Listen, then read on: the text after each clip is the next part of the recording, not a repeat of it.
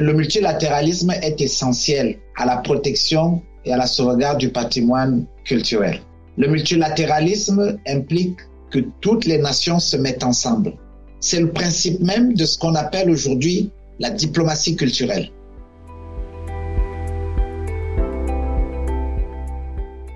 Bonjour à toutes et à tous, mon nom est Kelly Lenormand et je travaille à la Bibliothèque et Archives des Nations Unies à Genève. Je suis aujourd'hui au micro pour ce nouvel épisode de The Next Page, notre podcast destiné à faire avancer la conversation sur le multilatéralisme. Nous accueillons aujourd'hui Lazare Elondo Asomo, directeur du Centre du patrimoine mondial à l'UNESCO, pour parler du rôle du multilatéralisme pour la sauvegarde du patrimoine culturel dans les situations de conflit. Dans cet épisode, il nous parle de sa rencontre avec Nelson Mandela alors qu'il est encore jeune architecte.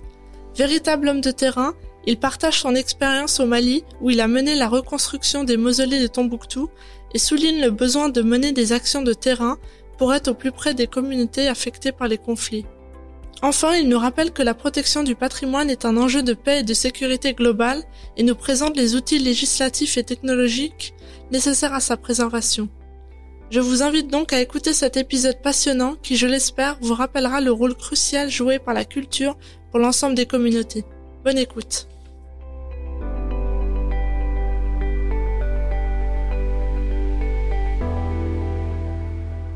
Alors merci Lazare Elondo Asomo de vous joindre à nous et bienvenue. Vous avez été nommé en décembre 2021 directeur du Centre du patrimoine mondial à l'UNESCO après avoir occupé depuis 2018 le poste de directeur de l'entité Culture et Situation d'urgence à l'UNESCO. Pourriez-vous vous présenter à nos auditeurs? Merci beaucoup et tout d'abord, je suis très heureux de, de répondre à cette invitation. Effectivement, j'ai dirigé euh, avant d'être nommé au patrimoine mondial, l'entité culture et situation d'urgence de novembre 2018, décembre 2021. Et c'est une entité qui suit toutes les questions de protection du patrimoine culturel en situation de crise liée au conflit et aux désastres euh, naturels. Donc, je suis aujourd'hui effectivement le directeur du patrimoine mondial en charge du centre du patrimoine mondial Bien sûr, je suis pas tout nouveau puisque j'ai commencé ma carrière au patrimoine mondial depuis en, 2003 déjà, donc il y a plusieurs années. Donc j'ai fait une première partie de ma carrière là. Je suis revenu en 2016 ou de 2016 à 2018, j'ai été directeur adjoint du Centre du patrimoine mondial. Mais auparavant, j'avais aussi été représentant de l'UNESCO au Mali, où j'ai particulièrement œuvré pour la reconstruction des mausolées des saints qui avait été détruit à Tombouctou euh, par les, les, groupes armés extrémistes qui avaient envahi le nord du Mali et euh, où aussi euh, je me suis occupé à la préservation des manuscrits anciens. Vous connaissez donc certains euh, dataient du, du 12e siècle, même 11e siècle, beaucoup plus, plus tôt. Il faut savoir qu'à Tombouctou, c'est l'un des rares lieux dans le monde entier où il y a une concentration, on va presque dire au mètre carré d'autant de manuscrits. Aujourd'hui, on dénombre plus de 400 000 manuscrits, mais on pourra, on pourra en parler. Et là-bas, ce travail a été fait avec, euh, bien sûr, la mission de maintien de la paix des Nations Unies, la MINUSMA, euh, qui est très importante. Voilà. J'espère que j'ai essayé d'en dire un peu, je veux dire, suffisamment pour les auditeurs. Et vous avez une formation d'architecte à la base? Tout à fait. Je suis euh, architecte à la base de métier, et, mais je me suis spécialisé dans dans la, la préservation de l'architecture de terre, dans la construction de l'architecture de terre, mais aussi dans la, la, la, conservation du patrimoine. Et vous aviez été remarqué aussi par Nelson Mandela au début de votre carrière? Ah oui, ça, vous me, c'est un souvenir euh, très très très important, mais ça c'était à l'époque euh, quand euh, j'ai je travaillais en Afrique du Sud, avant de rejoindre les Nations Unies, où je dirais je pilotais une opération de construction de logements sociaux dans le cadre du programme de reconstruction et de développement que le président Nelson Mandela avait lancé effectivement à l'époque.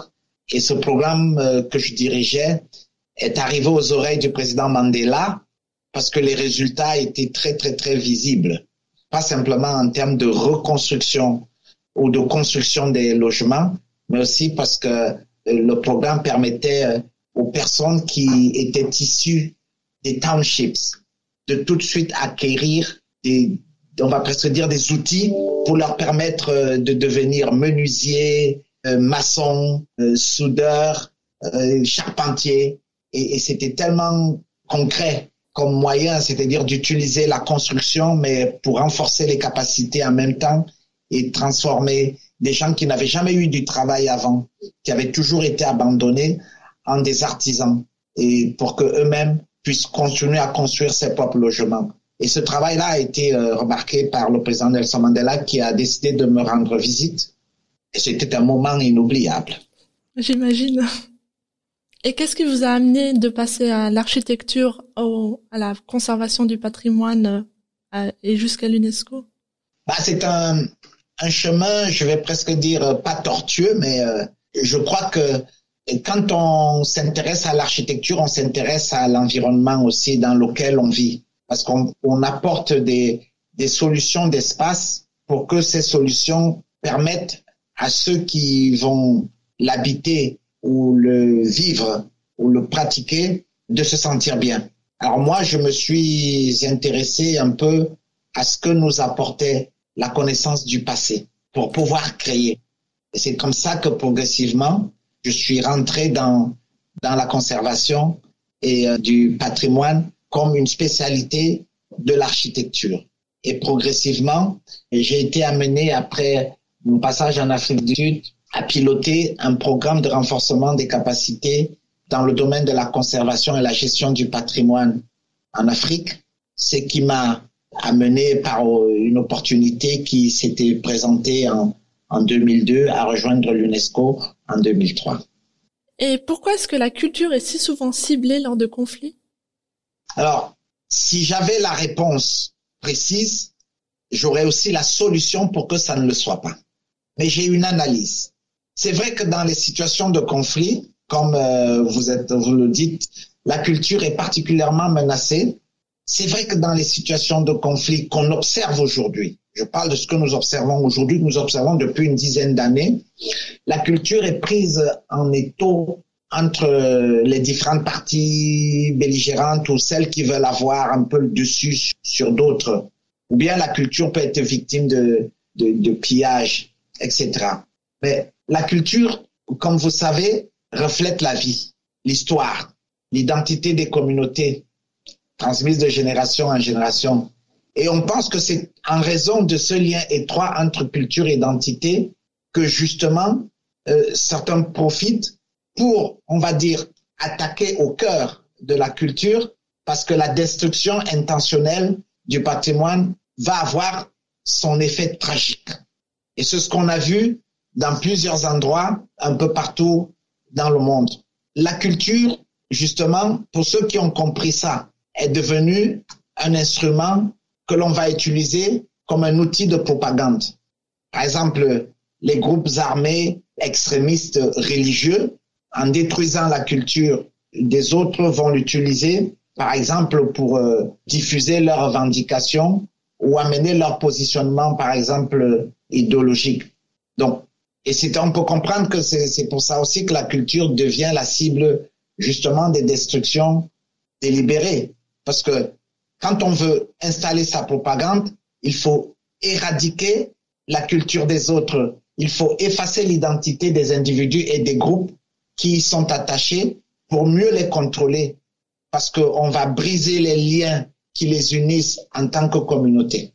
Et c'est pour ça aussi que la culture est instrumentalisée. Donc, comment dire encore récemment, quand on prend par exemple un exemple, par exemple comme la, la destruction des mausolées de Tombouctou au Mali, ou encore la destruction de la ville de Palmyre en Syrie. Ces destructions ont illustré, là c'est clair, la volonté des groupes terroristes à détruire le patrimoine culturel pour ce qu'il représente pour les communautés locales et pour sa capacité même à renforcer et à créer la résilience. Donc on voit que les, conflits récents sur euh, l'accès aux sites du patrimoine culturel ou à leur protection deviennent vraiment quelque chose aujourd'hui de contemporain. Donc détruire la culture, comme j'expliquais, ça revient à empêcher certains groupes de pouvoir accéder à leur patrimoine, ce qui peut être une source de soutien matériel ou même peut-être de soutien psychologique important en termes de, de conflit. Mais il faut donc, à partir de ce moment-là, protéger la culture. Parce que c'est la culture qui aide à se reconstruire après un traumatisme. C'est la culture qui aide à revenir sur un territoire où on va se rappeler qu'il y a un certain nombre de choses qui nous permettent de nous identifier comme des êtres humains, comme faisant partie de cette planète Terre. Et c'est là le sens, par exemple, des, initiatives que l'UNESCO a lancées en reconstruisant les mausolées de Tombouctou au Mali ou encore récemment en lançant l'initiative euh, pour faire revivre l'esprit de Mossoul après la destruction de la ville euh, par, par Daesh, euh, parce que ce sont des initiatives qui permettent effectivement de ramener la culture au cœur des processus de reconstruction, de relèvement et de réconciliation, mais aussi les processus de création des premiers, des premières sources économiques qui permettent aux communautés qui arrivent dans un lieu de pouvoir recommencer à vivre et donc à s'installer. Et on a la Convention pour la protection des biens culturels en cas de conflit armé qui est adoptée à la haie en 1954. Pourriez-vous nous expliquer en quoi consiste cette convention et comment a-t-elle vu le jour? Alors, comme vous savez, avant ma nomination au patrimoine mondial, comme directeur du patrimoine mondial, j'étais secrétaire de la Convention de 1954. Donc, cette convention euh, de 1954, qui s'appelle plus exactement la Convention de l'AE pour la protection des biens culturels en cas de conflit armé, cette convention est la pierre angulaire de la législation internationale pour le respect et la protection du patrimoine en cas de conflit, en temps de guerre, par exemple. Cette convention, comme vous savez, est complétée par euh, des protocoles le protocole de 1954 et le protocole de 1999, qui est donc le deuxième protocole. Et cette convention aujourd'hui a été ratifiée par 133 États partis. Et on continue donc de œuvrer à la ratification de, de ces conventions. Donc, pour juste un petit peu d'histoire, très rapidement. Le projet pour la création de cette convention a été initié dès 1948 par les Pays-Bas pour répondre directement aux destructions et aux spoliations massives qui avaient été observées pendant les combats et les différentes occupations de la Deuxième Guerre mondiale. Donc cette convention apporte des mesures pour éviter que ces actes qui avaient été observés pendant la Deuxième Guerre mondiale puissent se répéter. Je crois que c'était important. Voilà vraiment l'objectif de, cette convention. Donc, c'est une convention qui reconnaît non seulement l'importance des biens culturels pour le respect des droits et de l'identité des populations victimes d'un conflit, mais aussi de son importance pour tous les peuples du monde, appelant donc à sa préservation universelle. En fait, quand on lit la Convention, on voit tout de suite que cette Convention de la haie que moi je considère comme, euh, comme beaucoup, beaucoup d'entre nous considèrent comme la mère de toutes les conventions, parce que c'est la première convention. Ensuite, après, toutes les autres conventions de l'UNESCO, comme le patrimoine mondial et bien d'autres conventions, sont arrivées un peu plus tard. Dans cette convention, elle régule la protection des biens culturels en cas d'attaque et d'occupation, en stipulant que seul le principe de nécessité militaire impérative justifie l'attaque d'un bien culturel, mais aussi de façon proportionnelle. Et ça, c'est quelque chose de fondamental.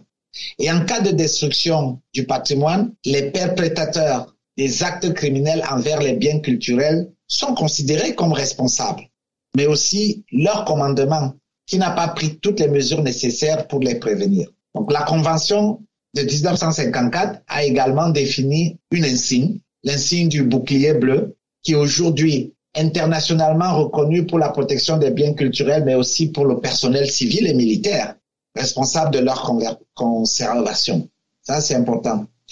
Donc, que dire enfin?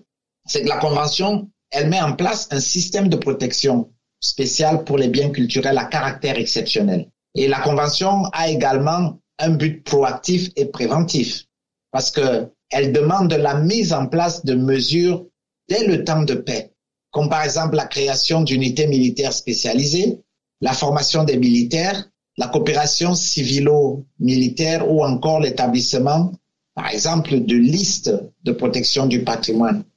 Toutes ces mesures, qui sont des mesures préventives en temps de paix, assurent le meilleur respect des obligations en temps de conflit. Et c'est ça le message principal de la Convention de 1954. Et donc, une nouvelle étape sera en plus franchie avec la rédaction et la signature en 1935 par euh, les États du continent américain du traité, et ça c'est important, concernant la protection des institutions artistiques et scientifiques et des monuments historiques, connus aussi sous le nom commun du pacte Rurich. Si ma prononciation est correcte. Donc, ce texte-là, euh, ce pacte euh, exprime non seulement une volonté de protection des biens culturels, mais instaure également un signe distinctif afin d'identifier les biens à protéger. Et pourquoi est-ce que le multilatéralisme est si important pour la sauvegarde du patrimoine culturel? Ah, ah. Ça, c'est une question très intéressante. Et euh, peut-être que je vais être long pour m'expliquer. Le multilatéralisme est au cœur du travail de l'UNESCO. Le multilatéralisme est essentiel à la protection et à la sauvegarde du patrimoine culturel. Le multilatéralisme implique que toutes les nations se mettent ensemble. C'est le principe même de ce qu'on appelle aujourd'hui la diplomatie culturelle. Pour que le patrimoine culturel mondial, par exemple, puisse être protégé au mieux à l'échelle internationale, il faut créer un climat de coopération afin qu'une une entraide entre les différents États puisse se développer. Donc le multilatéralisme permet de partager une expertise et de renforcer les capacités des différents acteurs dans le monde entier qui sont impliqués dans la protection du patrimoine, parce que le multilatéralisme offre la possibilité de dialoguer, offre un cadre normatif international pour qu'il puisse avoir une cohérence dans les activités qui sont menées aussi à l'échelle nationale. Et si on revient à la Convention de 54, les États qui ont ratifié la Convention de 54 s'engagent à respecter le patrimoine culturel situé sur leur territoire, mais aussi sur le territoire des autres États, afin d'accorder une protection totale aux sites culturels, à la fois en temps de paix et en temps de conflit. Donc la Convention de la Haye, on va dire, c'est le premier et presque le plus complet des textes multilatéraux entièrement dédiés à la protection du patrimoine culturel en temps de paix comme en temps de conflit. Donc voilà, euh, d'une certaine manière, euh, euh, ce qui, peut, qui montre à quel point c'est tellement important le multilatéralisme aujourd'hui, car l'adhésion générale aux préceptes de cette convention de 1954 ont par exemple permis de les intégrer au droit international coutumier, au droit international humanitaire, ainsi qu'au droit de conflit armé, ce qui permet de rendre leur application plus globale au-delà, par exemple, des pays signataires. Donc, le multilatéralisme, si on parle vraiment de manière précise de la Convention de 1954, est essentiel pour l'application de ces principes et le multilatéralisme contribue grandement à l'avancée des travaux pour respecter et sauvegarder les biens culturels. Donc ça, c'est important. Il y a un autre aspect qui, qui montre aussi que le multilatéralisme est fondamental. C'est que le multilatéralisme permet de réunir aussi les États qui ont ratifié la Convention. Pour le cas de la Convention de 54, les réunions des États membres, les réunions au sein du comité, au cours des réunions statutaires, ça permet aussi de réunir et d'échanger sur le travail de multiples acteurs, à l'échelle internationale. Et ça permet aussi de comprendre et d'apprendre aussi des autres. Et c'est ça la force de ce travail-là. Et on voit par exemple que depuis plusieurs années, les réunions des États membres ont permis de démontrer l'efficacité du multilatéralisme. Pour la Convention de 1954, il y a eu le partage, comme je disais tout à l'heure, d'idées novatrices, le partage de bonnes pratiques, les, formations en commun, les appuis financiers. Les appuis financiers, c'est extrêmement aussi important. Le, le dialogue. On prend par exemple le fonds d'urgence international du second protocole, qui est quelque chose qui permet d'aider d'autres pays à mettre en œuvre le, deuxième protocole de la, de la Convention de, de 54. Et je peux vous prendre plusieurs exemples. Je peux vous prendre par exemple aussi dans la Convention de 1970 qui lutte contre le trafic illicite à l'UNESCO, que c'est le multilatéralisme qui permet à tous les États, que ce soit les États d'import, d'export ou potentiellement par exemple les États de transit, parce que vous savez que pour qu'un bien soit trafiqué, il part d'un endroit, il peut y avoir une importation, il peut y avoir un certain nombre de choses, donc c'est c'est extrêmement important. Donc cette convention qui vient par exemple sur le trafic illicite, qui lutte contre le trafic illicite, qui vient de fêter ses, ses 50 ans, a permis de rendre plusieurs biens culturels à leur pays d'origine grâce à ce principe de multilatéralisme qu'offrent par exemple les textes internationaux. Donc voilà quelques exemples qui montrent à quel point le multilatéralisme est très important lorsque surtout les principes euh, du bilatéralisme ne portent pas leurs fruits. À partir de ce moment-là, le multilatéralisme a toute sa place. Et quel rôle peut jouer la technologie dans la protection du patrimoine culturel aujourd'hui et à l'avenir?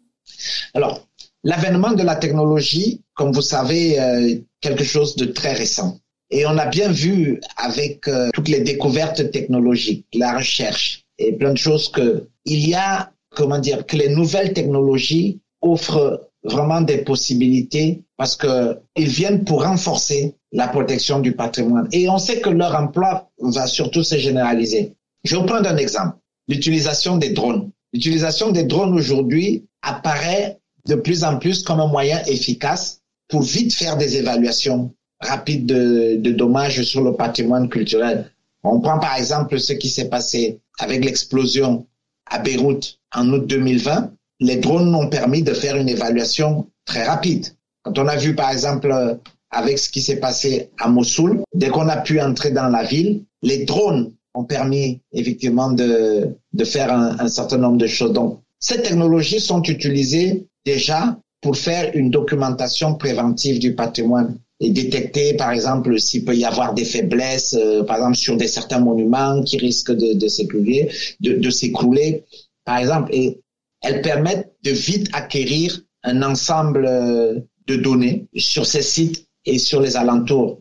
Donc, la technologie permet vraiment de vite documenter. Et cette documentation, c'est un outil qui va nous servir par la suite pour la protection du patrimoine. Et on l'a vu, on peut organiser des expositions aussi pour partager avec le public. Je crois que c'est euh, quelque chose qui est très important parce que grâce à la technologie, on peut montrer des choses, on peut permettre aux visiteurs de comprendre mieux hein, pourquoi c'est important de lutter euh, contre le trafic illicite dans les sites, pourquoi c'est important de protéger un certain nombre de sites, pourquoi c'est important de respecter. Donc il y a, plusieurs euh, utilisations des technologies qui sont importantes et notamment dans les situations de reconstruction où le patrimoine est détruit à cause des conflits. Parce qu'avec la technologie, on numérise vite, ce qui permet d'avancer très rapidement dans la reconstruction aussi. Donc, on gagne du temps. Et c'est ça l'avantage que nous avons aujourd'hui avec l'utilisation des nouvelles technologies. Donc, numériser et documenter le patrimoine, c'est un moyen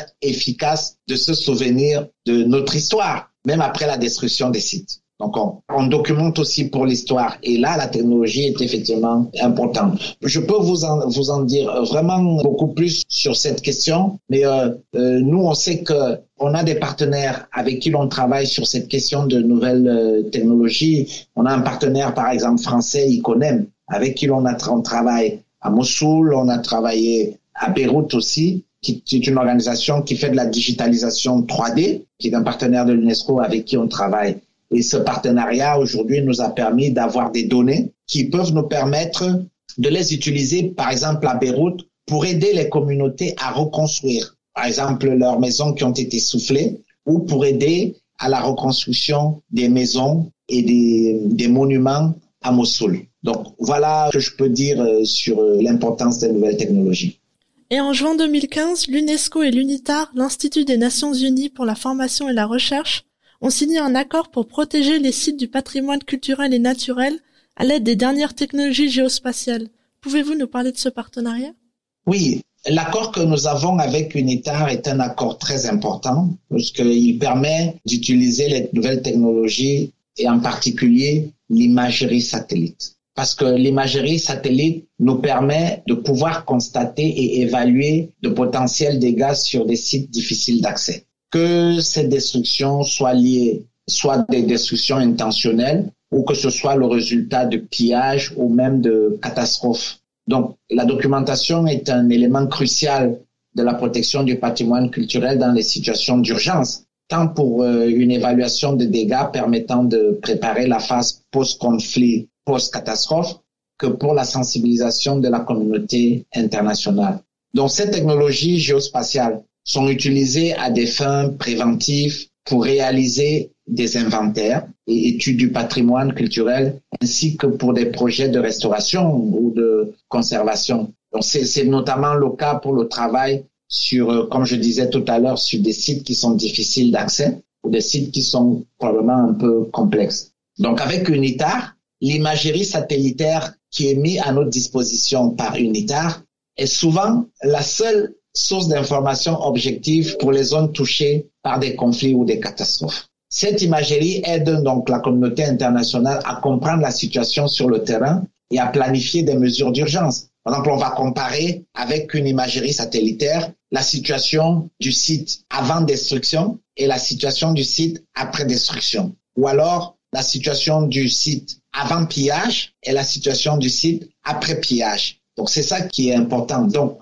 l'imagerie satellitaire nous permet de documenter ce qui se passe, même si la protection par la suite doit se faire au niveau local, national et international. Donc je peux dire que de ce côté, le rôle, et c'est très clair dans le partenariat que nous avons, le rôle de l'UNESCO et d'UNITAR sont des rôles complémentaires dans le cadre de notre partenariat, dans le cadre de notre coopération. Et cette coopération, je peux dire, a déjà eu des résultats très satisfaisants, parce qu'elle a permis de dresser un premier état de lieu exhaustif des dommages causés, par exemple, pendant des années de conflit en Syrie, sur le site de la vieille ville d'Alep, comme vous savez, qui est inscrite au patrimoine mondial depuis 1986. Donc voilà un peu euh, quelque chose que je peux dire là-dessus. Et quelle évolution future voyez-vous pour la protection du patrimoine culturel dans les situations de conflit? Bah, on se rend compte aujourd'hui que de plus en plus d'initiatives pour protéger la culture sont mises en œuvre et que la question est devenue importante dans le monde entier. Quand on voit au niveau international, par exemple, les mesures pour promouvoir et protéger le patrimoine qui existent et qui sont multipliées, le Conseil de sécurité des Nations Unies, qui a par exemple adopté plusieurs résolutions historiques pour lutter contre les destructions volontaires et le trafic illicite des biens culturels en 2015, en 2017 par exemple. Et quand on voit plus précisément la résolution du Conseil de sécurité, qui est la résolution 2347, adoptée à l'unanimité, et ainsi qui est la première résolution portant exclusivement sur le patrimoine culturel adopté par le Conseil de sécurité, on voit qu'il y a une prise de conscience très forte de la communauté internationale sur l'enjeu de paix et la question de la protection du patrimoine culturel. Quand on voit aussi que l'année dernière, en 2021, le G20 a porté cette question de la protection du patrimoine culturel en situation de conflit euh, armé lors de sa réunion des ministres de la culture et donc a adopté une déclaration historique sur, euh, sur la culture où la protection du patrimoine culturel est considérée comme une priorité majeure des pays du G20, on s'aperçoit qu'il y a beaucoup de, de, progrès. Donc, on s'aperçoit que la destruction délibérée du patrimoine culturel, matériel et immatériel est fermement condamnée parce que ça affecte de manière irréversible l'identité des communautés. C'est très bien écrit parce que ça porte atteinte aux droits de l'homme, ça porte atteinte à la cohésion sociale et efface même les héritages du, passé. Donc, toutes ces avancées qui ont permis de renforcer les mesures de protection du patrimoine culturel, mais aussi de mettre en œuvre ces questions au cœur du débat public sont importantes. Quand on prend la destruction des mausolées de Tombouctou et qu'on voit que grâce à l'action de la communauté internationale et de l'UNESCO, la Cour pénale internationale a jugé M. Almadi Al-Faki et l'a condamné à neuf ans d'emprisonnement ferme et a reconnu pour la première fois à travers ce jugement que la destruction de, délibérée du patrimoine culturel peut être considérée comme un crime de guerre. On voit qu'il y a des avancées énormes. Donc aujourd'hui, quand vous me posez la question, moi je pense personnellement qu'il faut être positif parce que sinon on ne va pas, on voit qu'il y a des avancées significatives pour protéger le patrimoine. Donc je crois que toutes ces actions nous laissent penser que on devrait rester optimiste parce que il y a une mobilisation internationale. Merci beaucoup. Euh, nous avons abordé de nombreux sujets aujourd'hui et parlé du rôle du multilatéralisme pour la sauvegarde du patrimoine culturel dans les situations de conflit. Auriez-vous quelques réflexions à partager avant de conclure? D'abord, je suis euh, très heureux que l'on prenne du temps pour parler du patrimoine culturel comme un élément très important de la culture, parce que le patrimoine culturel aide à protéger la diversité culturelle de toutes les régions du monde entier. Ce que j'aimerais dire pour finir, c'est partager, par exemple, un projet qui a été mis, qui est mis en œuvre depuis quelque temps par l'UNESCO, qui illustre les retombées positives que la protection du patrimoine peut avoir sur les communautés locales. Mais c'est un petit projet qui n'est pas un projet euh, forcément qui va attirer de l'attention, mais qui est important parce que des petits projets comme ceux-là, dont on ne parle pas, font des merveilles pour les communautés. Le Cameroun, comme vous savez, est aujourd'hui confronté à plusieurs crises complexes euh, dans le nord ou euh, dans la partie euh, ouest du, Cameroun. Et, ces crises ont déstabilisé plusieurs régions du pays et ont entraîné aussi le déplacement des, communautés. En vue de, de sécuriser les collections des musées locaux et de créer un environnement propice à la construction de la paix, l'UNESCO est intervenue à travers son fonds d'urgence pour le patrimoine. Donc il y a eu plusieurs interventions urgentes de réhabilitation de bâtiments culturels et musées endommagés qui ont été réalisées. Et les communautés locales ont été formées à continuer de préserver leur patrimoine. Elles le faisaient déjà. On leur a donné encore un peu plus d'outils.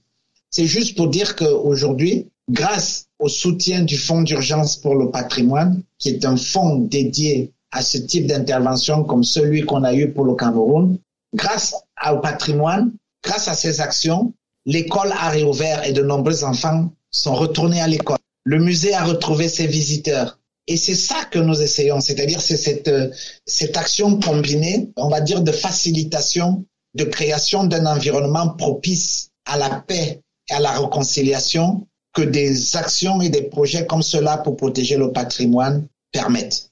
Donc je trouve que ce projet illustre bien comment la protection du patrimoine culturel est importante, non pas uniquement pour son impact immédiat, mais aussi ses retombées à plus long terme sur les communautés qui y sont attachées.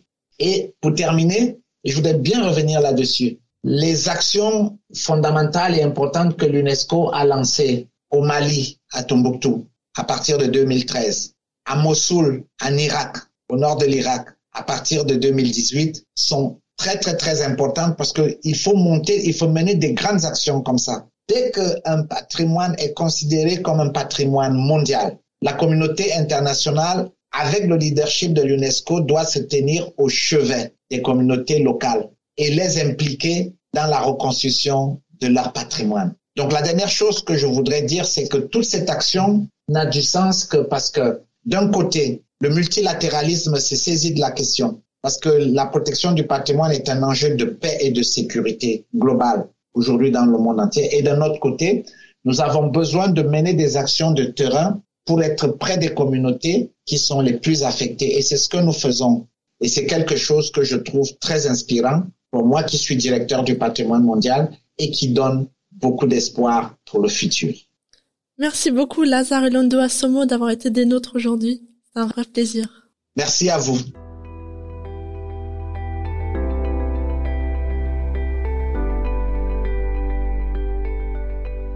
Merci d'avoir écouté en notre compagnie le directeur du Centre du patrimoine mondial à l'UNESCO, Lazare Elondo Asomo. Si cet épisode vous a plu, n'hésitez pas à nous le faire savoir en nous envoyant des commentaires, des likes ou en partageant le lien avec vos connaissances, vos collègues ou vos amis. Pour maintenir le contact avec la Bibliothèque et Archives des Nations Unies à Genève, vous pouvez toujours nous suivre sur notre compte Twitter at Library ou sur Facebook en cherchant United Nations Library and Archives Geneva. À très bientôt pour de nouveaux épisodes de The Next Page.